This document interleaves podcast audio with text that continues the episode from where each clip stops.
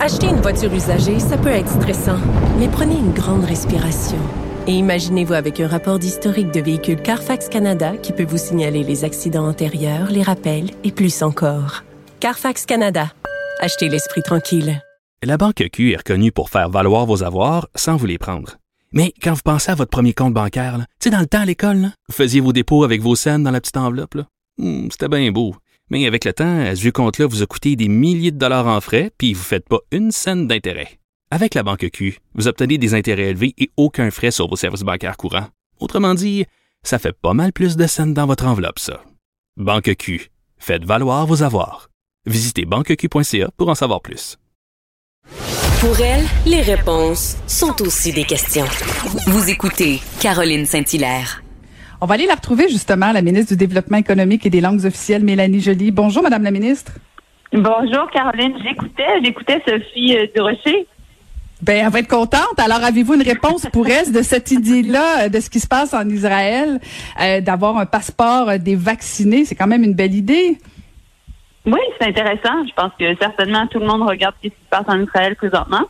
Puis je pense aussi que le fait de, de, de pouvoir vacciner dans différents endroits dans le IKEA, c'est pas une mauvaise idée. Ça me fait penser au fait que euh, bientôt, nous, on a, au fédéral, on a envoyé plusieurs tests rapides euh, aux provinces, puis Québec va commencer à faire des tests rapides aussi dans les entreprises. Donc, on verra comment ils vont déployer la vaccination. Mais Madame la ministre, je ne peux pas m'empêcher de vous poser la question quand justement on parle d'Israël, bon que la vaccination ça se passe super bien. Euh, vous devez des fois être gênée d'être canadienne. Comment ça se passe plutôt mal ici la vaccination quand même hein? Ben non, il n'y a pas, a pas lieu d'être gêné parce que je pense que oui, en effet, on a eu une ou deux semaines qui étaient sincèrement euh, moins bonnes, qui sont derrière nous, mais cette semaine il y a 400 000 doses qui rentrent la semaine prochaine aussi, puis là on, on tombe dans les millions de doses bientôt, donc L'objectif, c'est de, ça a toujours été de vacciner 6 millions de, ben, en fait, d'avoir 6 millions de doses d'ici le 31 mars, euh, puis que tout le monde puisse être vacciné, euh, ceux qui le veulent, bien entendu, d'ici le mois de septembre. Euh, donc, je pense que cet objectif-là va être atteint. Puis en plus, la semaine passée, on a eu des bonnes nouvelles parce que euh, autant Moderna que Pfizer vont euh, faire en sorte de, de nous envoyer plus de doses plus rapidement. Donc, ça aussi, ça va accélérer la vaccination. Donc, je pense qu'on a, oui, un petit retard euh, qui a été accumulé, mais je pense que rapidement, il va être conduit. Puis d'ici le 31 mars, on va être dans les pays les plus, euh, les plus vaccinés au monde. Ben, on est tous impatients de tout ça. Madame la ministre, vendredi dernier, vous avez dévoilé euh, les grandes lignes de, votre réforme euh, qui était pas mal attendue sur les langues officielles. Euh, ça inclut différents nouveaux droits en matière de langue de travail, de services dans les entreprises de compétences fédérales au Québec. même si ça a été quand même, somme toute, très bien reçu, plusieurs vous reprochent le fait que c'est bon, c'est beaucoup d'intentions, mais il n'y a pas de projet de loi, il n'y a pas vraiment rien de concret à court terme. Mais oui, il y a des choses de concrètes parce que, comme vous l'avez dit, on arrive avec le niveau 3. On, on fait en sorte aussi d'établir des obligations de stratégie d'immigration à l'extérieur du Québec pour maintenir le poids des francophones. Bref, l'objectif de toute la réforme, c'est de reconnaître que le français est en recul au Québec et au pays. Et donc, étant donné que c'est le cas, pour arriver à une égalité réelle entre les deux langues officielles, il faut en faire plus pour le français. Et donc, on est arrivé avec une réforme linguistique ambitieuse, bien reçue, je suis contente, euh, mais qui touche pas juste la loi sur les langues officielles, qui touche aussi le Code canadien du travail, la loi sur l'immigration, plusieurs choses. Et donc, l'objectif, c'est rapidement cette année de déposer un projet de loi. Et sachez, chère Caroline, que j'ai bien hâte de déposer le projet de loi. Est-ce que vous avez une idée quand? Est-ce qu'on parle avant l'élection certainement ou après?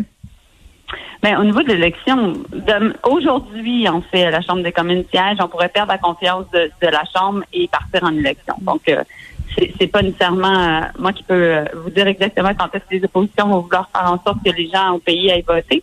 Mais ce que je peux vous dire, par contre, c'est que euh, on, est en mode proactif. cette semaine, mon objectif, c'est de nommer le comité qui va pouvoir établir quels sont les critères pour les régions à forte présence francophone. quand je dis ça, c'est parce qu'on va reconnaître des droits dans certaines régions ailleurs qu'au Québec pour le droit de travailler en français, le droit d'être servi en français, puis le, le fait de ne pas être discriminé parce qu'on est francophone dans les entreprises euh, à juridiction fédérale. Et puis là, ce comité-là va être nommé et après, ils vont avoir 60 jours pour me revenir. Et finalement, on va pouvoir, euh, entre-temps, je vais pouvoir parler avec Québec, avec l'Ontario, Nouveau-Brunswick, mes homologues et, et finalement, après, pouvoir procéder au dépôt du projet de loi. Bon, Madame la ministre, il y a quelque chose qui, qui me fatigue, puis je vais vous faire une grande confidence là. Euh, pendant des années, j'ai été à Ottawa, c'est pas ça, c'est pas ça ma confidence. Euh, et, et on posait des questions constamment sur Air Canada et jamais on arrivait à faire appliquer la loi sur les langues officielles à Air mm-hmm. Canada. Et écoute, c'était redondant et ce l'est encore aujourd'hui. Euh, est-ce que comment vous pensez vraiment concrètement pouvoir en arriver à faire respecter la loi des langues officielles au sein d'une entreprise comme Air Canada?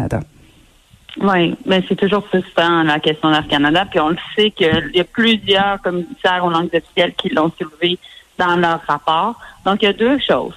La première, c'est qu'il euh, faut donner plus de pouvoir aux commissaires aux langues officielles. Quand le poste de commissaire aux langues officielles a été créé en 1969, il n'y avait pas d'autres commissaires qui existaient. on lui a donné un, poste, un rôle d'ombudsman, mais sans beaucoup de, de mordant, pas beaucoup de pouvoir. Depuis, il y a eu des commissaires au lobbying, euh, des commissaires euh, bon, à l'éthique, euh, à la vie privée, et ils ont tous eu plus de pouvoir que notre commissaire aux langues officielles. Donc là, on amène ce poste-là dans la modernité au 21e siècle, on veut lui donner des pouvoirs l'avocate en moi va dire d'adjudication. Donc, pour émettre des ordonnances, puis faire en sorte justement que euh, les obligations de la loi soient respectées. ça, c'est la première chose. C'est l'autre chose, c'est que euh, la loi sur les langues officielles pour Air Canada, c'est important qu'elle la respecte.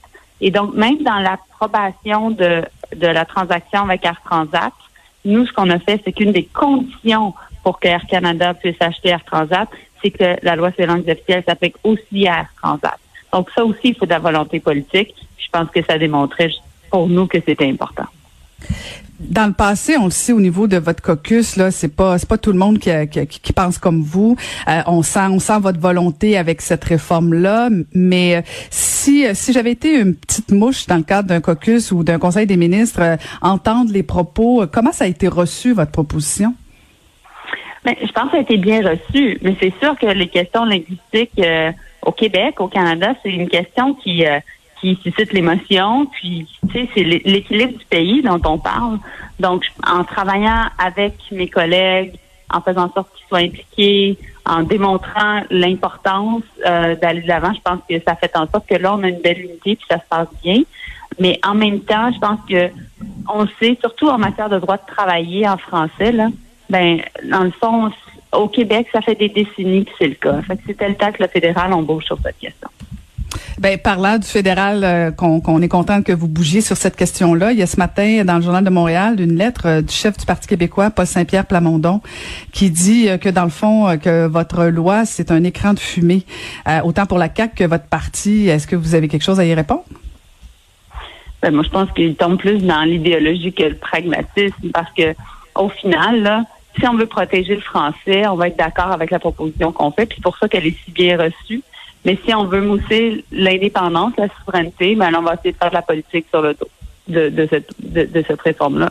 Donc, on sait l'objectif du Parti québécois et de son chef est, de faire en sorte de mousser la, la question de l'indépendance, mais en même temps, je lui dirais que lui-même euh, fait face à quand même des grandes contradictions parce qu'il a étudié à McGill, puis il a soutenu les institutions anglophones euh, tout au cours de sa scolarité. Là. Euh, mais Madame la ministre, aujourd'hui, c'est quand même une journée importante, particulièrement pour Montréal. Vous allez assister à une conférence de presse midi avec euh, Monsieur Fitzgibbon, Valérie Plante, une annonce sur le plan d'économie. Euh, on le voit, ça va mal à Montréal, particulièrement avec la COVID, mais le centre-ville. c'est quoi la contribution du gouvernement fédéral pour pour assurer un développement économique au niveau du centre-ville de Montréal? Mais le centre-ville, Caroline, c'est vrai qu'il va pas bien, puis c'est important qu'on s'y attarde. C'est pour ça qu'on a travaillé beaucoup avec euh, le Pierre Fitzgibbon, la, la mairesse Plante et moi, euh, avec la Chambre de commerce de Montréal pour justement soutenir différentes initiatives pour aider nos commerçants. Nous, c'est sûr qu'au fédéral, on aide euh, les commerçants directement parce qu'on a la subvention loyer, la subvention coût fixe, le fait de, la subvention salariale. Donc, il y a beaucoup, beaucoup d'aides directes qui sont envoyées à nos entrepreneurs. Euh, et donc, ça, c'est une chose. L'autre chose, c'est que c'est sûr qu'on va vouloir travailler sur des pistes de solutions pour animer le centre-ville, vraiment faire en sorte que les gens se sentent en confiance d'aller voir nos commerçants et, de pouvoir dépenser euh, dans, dans notre centre-ville.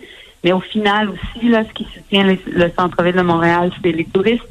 Puis, on peut pas penser que le centre-ville va pouvoir être relancé s'il n'y a pas de touristes.